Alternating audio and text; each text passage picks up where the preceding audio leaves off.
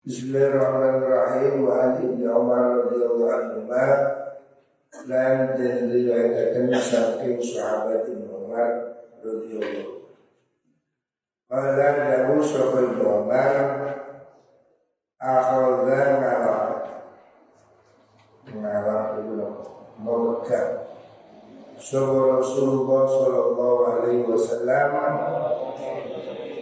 biman kibaya kelawan pundak lulu ingsun. Suatu saat kanjeng Nabi megang pundaknya Ibnu Umar. Wakala nulidawu suruh kanjeng Nabi Kun fit dunya ka'annaka gharibun.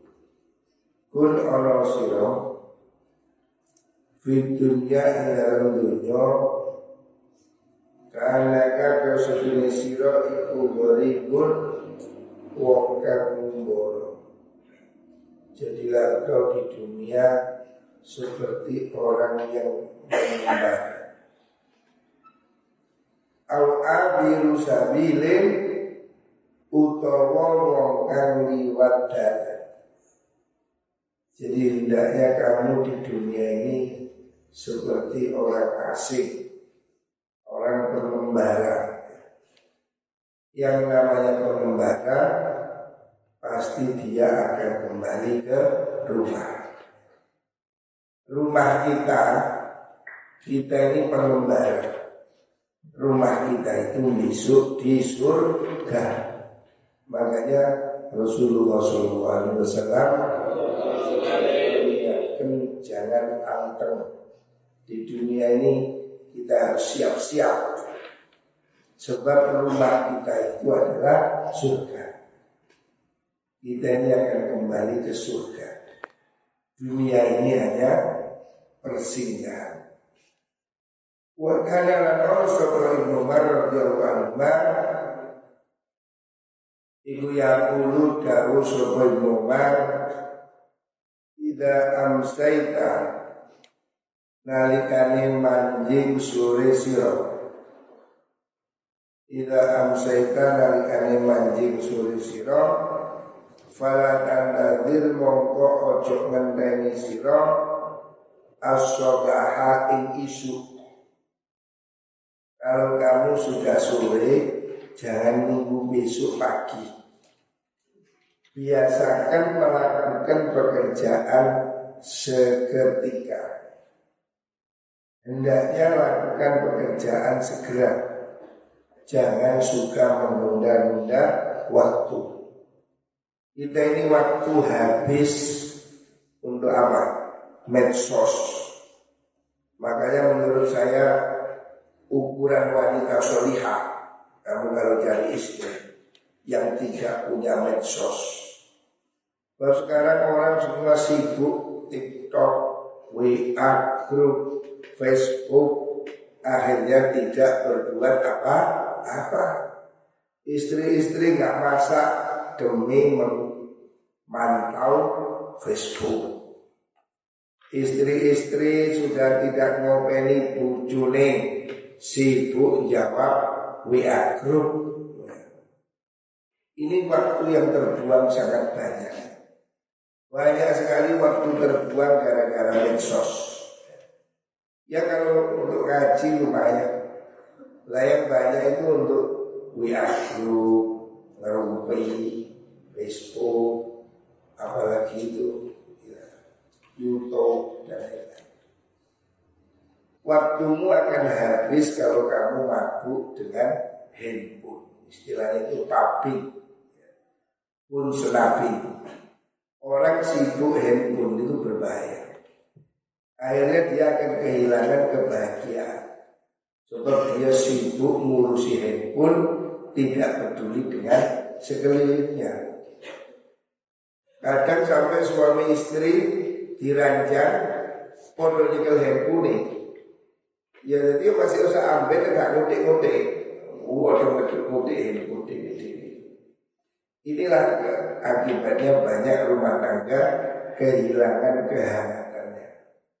Kalau dulu orang menghabiskan waktu di TV, sekarang handphone ini jauh lebih berbahaya dibanding TV karena bisa dipegang. Kalau TV kan tidak bisa dipegang, jadi harus ditunggu. Tapi kalau handphone dibawa ke WC, dibawa ke kamar, dibawa ke dapur, waktu akan sangat banyak terbuang karena handphone. Makanya di pondok tidak boleh bawa HP. Pengurus-pengurus bawa HP, isu angin lagi. Ya karena malam hari terus handphonenya berbunyi. Kamu harus bisa batasi dirimu sendiri. Saya kalau jam 10 handphone tak taruh jauh dari kepala. Sudah selesai. Jangan dekatkan handphone dengan kepala. Anda Ini harus ada kesadaran. Gimana kamu bisa bangun subuh pagi tertib? Penyakitnya ya HP itu. HP ini sudah menjadi candu. HP ini bagi anak kecil lebih berbahaya daripada whisky, racun. Orang tua yang memberi anaknya HP sama dengan memberi anaknya satu botol whisky. Dia sedang meracuni anaknya.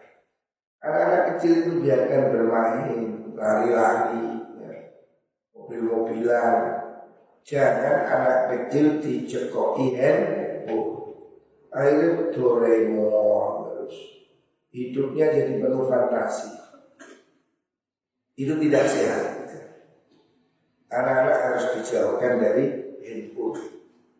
Faidah asbahta kali-kali manjing isu siro Falatan tadhir mongko ojo menteni siro Al masa'a ing waktu sore.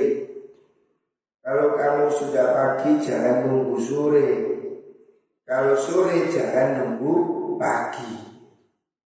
Gunakan waktu secara efektif Jangan habiskan waktumu dengan handphone Ini saya melihat sudah semakin nyata ancaman HP ini semakin nyata. Kadang saya lihat satu keluarga, bapak, ibu, anak, tapi nggak bicara. Bapaknya pegang handphone, ini nih pegang handphone, anaknya pegang handphone, semuanya memandang layar HP masing-masing. Terus apa gunanya mereka bertemu? Kalau dia tidak bicara, Suami istri di mobil juga begitu, nggak bicara. Suaminya pegang HP, istrinya pegang HP. Ini loh pembunuh kehangatan rumah tangga itu HP. Pembunuh ketentraman itu HP. Saya ingatkan, jangan terus kita ini mabuk HP. Ya kamu jadi nggak ngaji, nggak sembahyang, ya contohnya pengurus-pengurus isu kayak selangi. Itu karena mabuk HP. Coba HP-nya dirampas, pasti bangun pagi. Ini sudah nyata. Ancaman HP ini nyata. Fakta. Orang bahkan bisa cerai gara-gara HP. Makanya ini harus dikurangi, kurangi. Bagaimana kita ini bisa bagi waktu, punya sholat, punya jamaah, punya ngaji. Jangan terus-terus mabuk hati. Wahud lan ngalamo siro min sihatika saking sihat siro lima rodika krono loro siro. Ambil waktu sehatmu untuk waktu sakitmu. Artinya bersiaplah. Mumpung sehat. Jangan digunakan untuk hura-hura. Kamu boleh rekreasi, boleh bersenang-senang. Tetapi jangan terus-terusan Ada waktu untuk sholat Ada waktu untuk kerja Ada waktu untuk rekreasi Tetapi itu Nunggu libur Beri kesempatan Tetapi tidak terus-terusan Wa min hayatika Lan sangking urip siro wa hayatika lan saking urip sira lima utika krono mati siro sebelum kamu mati kesempatan hidup ini gunakan. Kesempatan di pondok ini mahal. Kamu di pondok punya banyak waktu jangan malah keluyuran gimana caranya ngajinya lebih baik sekolahnya lebih baik Jangan sudah datang jauh-jauh ke pondok malah nguyur. Nanti ada waktunya hiburan. Hiburan silahkan berhibur. Tapi waktunya sekolah harus sekolah. Gunakan kesempatan ini jangan disia-siakan. Allah Bukhari hadis ini diriwayatkan oleh Imam Bukhari. Wa anhu dan saking Ibnu Umar anna Rasulullah sallallahu alaihi wasallam qala dawu sapa kanjeng Nabi ma hakum ma iku apa? Hakum utawi tingkai wong suci muslimin kan Islam Lalu iku kedua muslim syai'un utai suci-wici yusihi kang wasiat sapa muslim ing wasiat sapa muslim fihi ing dalam syekh. Ya bitu hal ini sapa muslim lailataini ing dalam ini wa wasiyatuhu hal utawi wasiat muslim iku maktubatun dan tulis indahu ono ngersane muslim. Maksudnya Rasulullah Shallallahu Alaihi Wasallam mengajarkan hendaknya kita ini dalam rangka menjaga, mengantisipasi kalau kita sewaktu-waktu mati. Maka Nabi menganjurkan supaya menulis wasiat apa yang harus kamu lakukan itu supaya ditulis. Apalagi kalau itu hutang. Kalau kamu punya hutang, kamu harus tulis itu hutang. Supaya kalau suatu saat kamu mati, hutangmu ada yang nyauri. Jadi kalau kamu punya tanggungan pada orang, apa itu hutang, hutang atau yang lain, hendaknya kamu menulis. Tulisan bahwa kamu punya hutang. Pada fulan pada fulan. Supaya kita ini jangan sampai punya tanggungan pada orang lain. Rasulullah SAW mengajarkan supaya kita nulis wasiat. Ya tulisan. Apalagi kalau itu berhubungan dengan kewajiban. Kalau kamu punya hutang, punya tanggungan, tulisan. Supaya kalau kamu seandainya mati, kita kan tidak tahu. Mungkin saja mati. Tidak sakit mati, bisa saja namanya mati itu di luar dugaan manusia. Supaya kalau seandainya kamu mendadak mati, apa yang jadi kewajibanmu bisa diselesaikan. Terutama hutang piutang harus ditulis. Ataupun kamu punya kewajiban. Ini apa apa yang yang milik orang yang kamu bawa itu supaya ditulis sehingga kalau seandainya kamu mati ada yang menyelesaikan. Jangan menunggu sakit. Jadi wasiat itu tidak menunggu sakit. Kadang orang itu nulis wasiat kalau sudah sakit. Wasiat itu sebaiknya ditulis setiap saat. Jadi kalau saya mati apa atau itu merupakan niat-niat saya kepingin apa, ingin apa Makanya awak mulai mati tulisan. Kalau saya mati sandale kayak sopo, koplo e kayak sopo. Ya kan Ya kalau orang itu mampu ya umpamanya ini saya wakafkan. Apa yang ingin kamu lakukan, tulis ya. Hendaknya semua orang ini ingat mati. Semua orang harus sadar bahwa dia suatu saat pasti akan mati. Nah kalau mati jangan merepotkan. Saya masih ingat contoh almarhumah istri saya.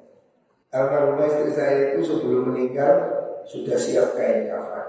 Jadi tulisi, ini kain kafan kalau saya mati. Sudah dicuci air zam-zam dibawa ke Mekah.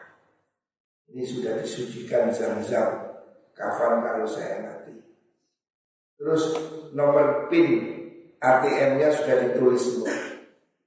Sehingga waktu dia meninggal, saya agak bingung. Kan dia punya ATM mandiri, punya rekening apa BCA. Itu ditulis di handphonenya PIN ATM BCA, PIN ATM mandiri. Jadi dia itu orang yang memang sudah siap mati. Harusnya begitu semua orang. Tidak perlu tulisan bin ATM biro. Karena nanti kalau kamu mati sulit buka ATM itu. Harus ke, harus ke pengadilan untuk menentukan ahli waris. Repot, ribet. Makanya kalau bisa ya, saya sendiri juga menulis ini rumah saya berikan si ini, ini saya berikan si Anu. Jadi Rasulullah SAW menganjurkan supaya kita ini ingat mati. Dengan kita menulis wasiat, berarti kita itu siap untuk mati. Itu anjuran anjuran dari Nabi. Tidaknya kamu tulis apa yang ingin kamu lakukan, termasuk kalau kamu ingin wakaf umpamanya, kalau kamu ingin amal jariah tulis supaya bisa dilakukan oleh ahli waris. Muttafaqun alaih hadal hadis muttafaqun alaih wa hadha lafzul Bukhari. Wa fi riwayatin dalam riwayat kalian li muslimin kedua imam muslim ya itu teksnya ya itu nginep sopo umur salah layalin ing dalam telung wengi. Dua hari atau tiga hari itu hanya ancang-ancang. Maksudnya tidak menjadi batasan. Rasulullah SAW dalam hadis ini menyebut hendaknya dia menginap dalam dua malam atau tiga malam itu sebagai ancar-ancar. Artinya setiap saat kalau kamu bisa tuliskan wasiat apa yang ingin kamu lakukan. Wa fi riwayatin salah ya. Alam mamarat orang liwat aliyah ila nasi musul apa lailatun sumi itu awit saking rungu insun Rasulullah ing Rasulullah sallallahu alaihi wasallam Kala daun Nabi dari kain mengkulul illa wa inni angin iku serta ingsun wasiati utawi wasiat ingsun. Jadi Ibnu Umar mengatakan sejak saat itu saya selalu menulis wasiat. Menulis wasiat ini salah satu indikator bahwa kita ini siap mati. Jadi tidak tahu ya kapan mati tidak tahu. Makanya kalau bisa wasiatnya udah ditulis bahwa nanti kamu ini itu ini. Wa an saking sahabat Anas radhiyallahu anhu hadun hatta khatta khatta garis. Garis maksudnya membuat garis. Sapa An-Nabiyyu Nabi Muhammad Sallallahu Alaihi Wasallam. Wabainama Mongko ing dalam suci waktu Khutukan ya Khutukan ing pira-pira garis Apalah yulidahu sopo kanjeng Nabi Ada utai ila garis Iku al-insanu menungso. Wahada ikilah khot Iku ajalu Mausone matine insan. Wabainama ing dalam suci waktu Huwa utawi insan Iku kadang kakak mengkono faktor iku Ilja anu ditakawu ing mengkono Mengkono-mengkono insan Opo al-khotu garis Al-Aqrabu Kang luwih pak Rawahul Bukhari Maksudnya Nabi menggambarkan kehidupan itu sudah ada garis. Manusia hidup ini sudah ada garisnya. Ini garis hidup, ini garis mati. Kalau sudah waktunya mati, ya dia pasti akan mati. Sakit atau tidak sakit, orang itu pasti mati. Makanya Nabi menggambarkan ini garis ini harapan, ini kematian. Orang tidak akan tembus pada garis ini. Kalau sudah garisnya sampai, ya pasti mati. Walaupun dia tidak sakit, ya dia mati. Makanya kita ini harus sadar bahwa kehidupan ini pasti berakhir dengan kematian. Ini kesadaran yang terus harus diingat. supaya kita ini hati-hati. Orang itu kalau ingin mati pasti dia berhati-hati. Coba bayangkan, seandainya nanti jam 10 siang kamu akan dieksekusi, ditembak.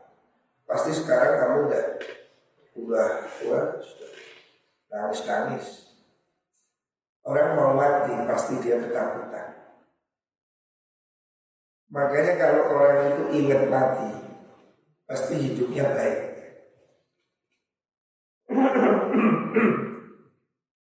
Ada Rasulullah SAW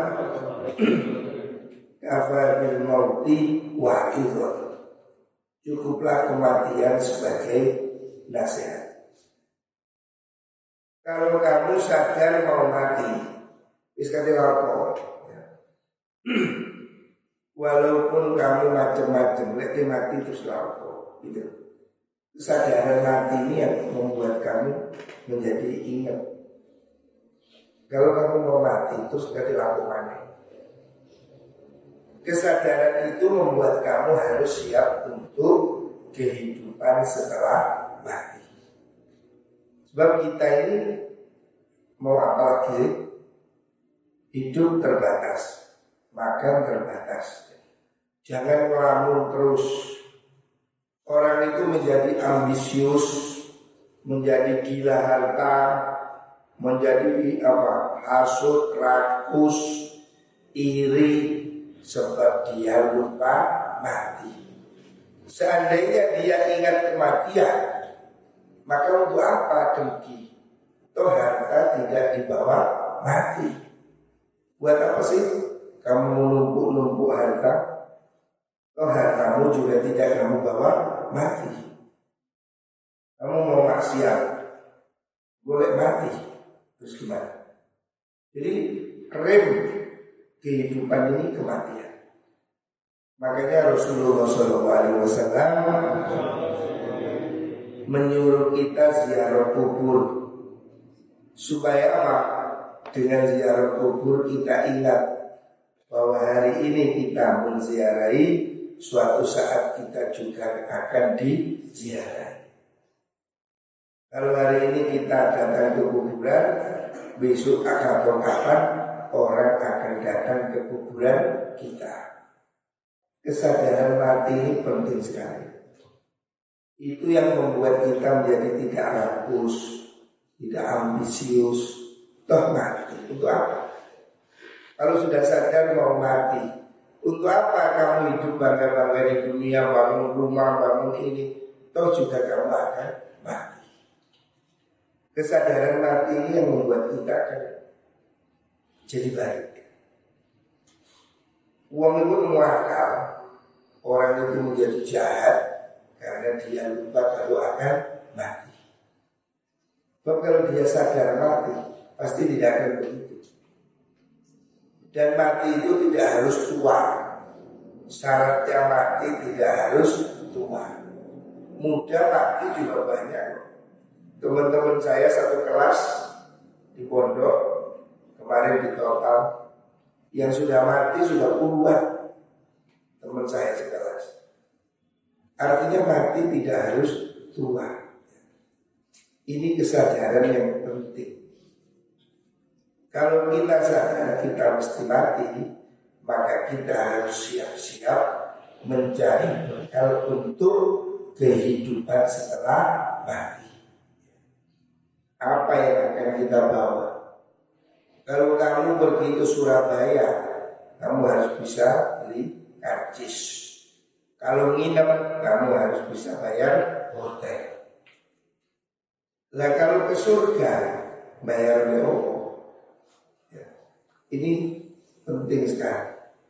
Hari ini kamu bisa bayangkan kita ini hari ini kalau mau pergi ke Jakarta, bapaknya. Kita ini sudah bisa pesan hotel dari sini.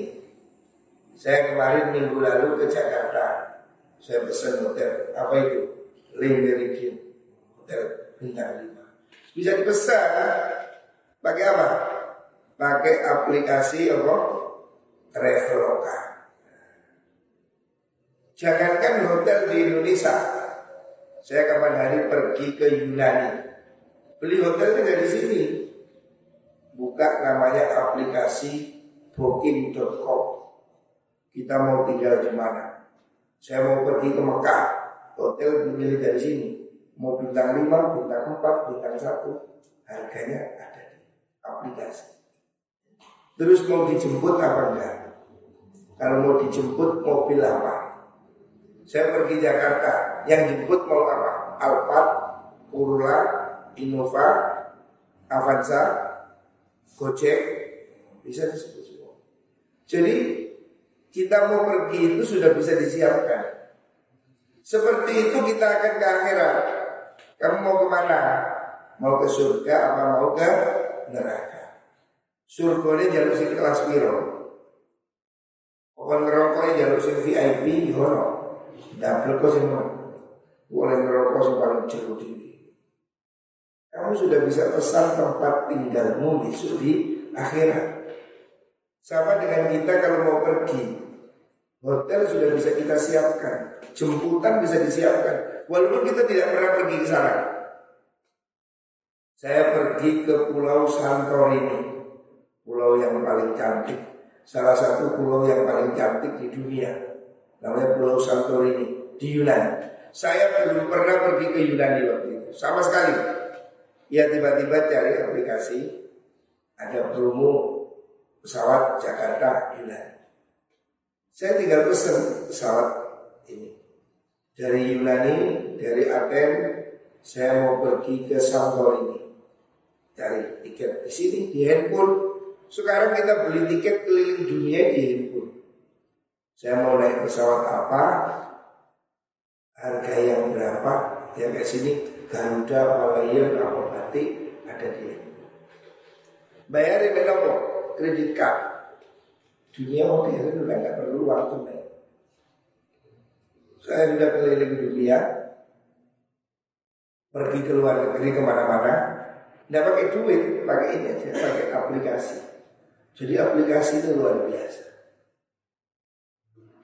dari Athena saya pergi ke uh, Santorini. Itu saya cari. Oh, turunnya di sini. Di sini saya harus dijemput karena saya perkirakan datangnya malam. Saya minta dijemput langsung ke hotel. Betul. Begitu sampai di Santorini, turun pesawat sudah ada yang jemput. Sudah ada yang cari nama saya Ahmad ya, naik mobil Mercedes Jadi saya belum pernah pergi ke sana. Orang sana sudah tahu kalau saya mau datang, dijemput. Dari mana? Dari aplikasi. Ya, kita bisa keliling dunia dengan handphone. Bayarin pakai kredit card. Semua selesai. Loh, perjalanan di dunia bisa. Apalagi perjalanan ke akhirat. Kalau kamu mau pesan hotel di surga ada. Kamu mau ke mana? Oh saya kepingin naik surga yang jannatul naim. Ya silakan. Syaratnya ini. Oh, rek. Kepingin lebih suarga, tiketnya sudah dipesan sekarang. Sudah benar-benar bayar jamaah hasil rajin, bayar sunnah, mau Quran, ini ya. Dijamin tiket masuk surga. Sebaliknya kalau kamu ingin ke neraka, tidak apa-apa, ojo sembahyang, balon, ngombe, dadu, lakonan. Gue ketemu neraka yang paling VIP, maknyos. Jadi kamu bisa pesen. Ini sudah gambaran di dunia ini kita bisa gambarkan. Kita mau pergi sudah bisa pesen hotel. Saya sudah beberapa kali pergi ke Mekah tanpa travel, hanya pakai aplikasi. Beli pesawat Surabaya, Singapura, Surabaya, Kuala Lumpur, Kuala Lumpur tiket ke Medina, Medina hotel ini, ini, ini. Di aplikasi ada. Nanti dari Medina saya naik ini ke Mekah, Mekah hotel ini, ini ada semua. Aplikasi dunia ini sudah satu genggaman saya pergi ke Amerika, saya pergi ke mana? Eropa, pakai ini aja. Sendiri saya dari Istanbul pergi ke Konya. Saya tidak pernah sama sekali pergi ke Konya. Cuma saya ingin ziarah makamnya Jalaluddin Rumi. Waktu itu saya rombongan di Istanbul. Teman saya saya ajak, eh kita ke Konya. Gak ada yang mau. Ya sudah, saya berangkat sendiri. Bisa, pakai apa? Aplikasi. Oh, naik pesawat di sini turun di sini. Saya tidak bisa bahasa Turki. Ya wes, pergi saya bisa. Jadi kita itu sekarang keliling dunia ini mau pesen hotel, mau bayar pesawat pakai aplikasi. Apalagi kalau kita mau pergi ke akhirat. Aplikasinya sudah ada. Nopo nih Quran. Bisa pakai Quran. Corone mlebu swarga ke Quran apa? Corone mlebu neraka ya ono. Aplikasi yang lengkap Quran dan hadis. Moga-moga kita ditakdir masuk ke surga. Amin Allahumma amin. Semua insya Allah masuk surga. Dijamin. Kanjeng Nabi bilang, Kullu ummati yadkhulu jannah. Semua umatku ini masuk surga Full Semua masuk surga Kecuali illa makaba Kecuali yang tidak mau Ono rek wong gak gelem mlebu swarga Sahabat tanya, "Qila wa ya Rasulullah?" Yang tidak mau masuk surga siapa? Nabi jawab, "Man ani dakhala jannah." Siapa taat pada saya, tiket masuk surga. Waman asani fakat abah. Siapa durhaka gak manut berarti dia tidak mau masuk surga. Dua dong. Kamu ingin surga neraka? Hah? Mau surga neraka? Itu kan dia. Kan bilang surga kan neraka. Jalan ke surga ikut kanjeng Nabi. Jalan ke neraka ikut artis porno. Kalau naik artis bokap-bokap. Itulah jalan menuju ke neraka. Naudzubillah.